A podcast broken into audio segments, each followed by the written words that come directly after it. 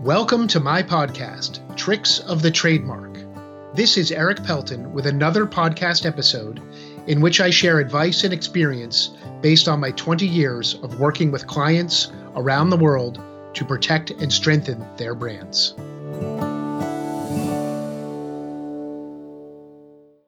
Today's episode, I'm going to try to keep a smile on my face because I'm going to talk about one of, if not really the only time I've received a negative review online. And it's still up there.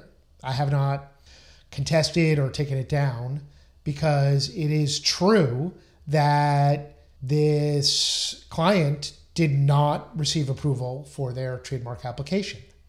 Because many filers of trademark applications do not receive approval from the U S P T O. There's a multitude of factors that go into the application process, into the application drafting, into following through. And honestly, I don't even know statistically what my track record is in terms of the percentage of applications that have been granted. What I do know is that I always fight and try very hard for my clients, and that I believe that my experience, wisdom, tools, and more give my clients an even better chance of approval than they would have on their own, or perhaps than they would have using someone else, especially using someone who is not an experienced trademark attorney.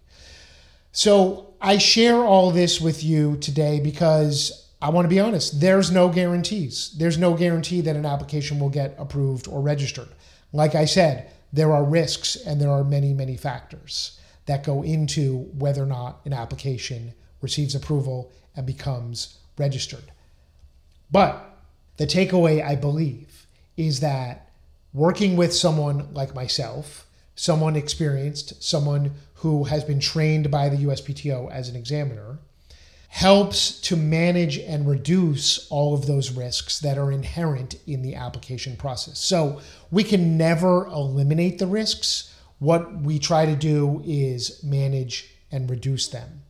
And this is how we partner with our clients for great success. And I'm confident of that because if you view the many, many dozens and dozens of reviews on Yelp, Google, Facebook, wherever else you will find reviews online, you'll see that the overwhelming majority of them for our firm are outstanding. And that's why I left up the bad review. I did not contest it because that client did not get a registration, but they're not the only one. And I wanted to share that story to explain a little bit more about what goes into making an application have better odds of success. I hope you've enjoyed that. If you have enjoyed this podcast or this video, why don't you leave a review? Speaking of reviews, or if you've worked with me in the past, I would love to hear from you on one of those platforms. Leave a review or a testimonial if you would. Thanks so much. You've been listening to Tricks of the Trademark with me, Eric Pelton. I've been making trademarks bloom since nineteen ninety-nine. For more information about my trademark services, visit my website at eric pelton dot com. Thanks for listening.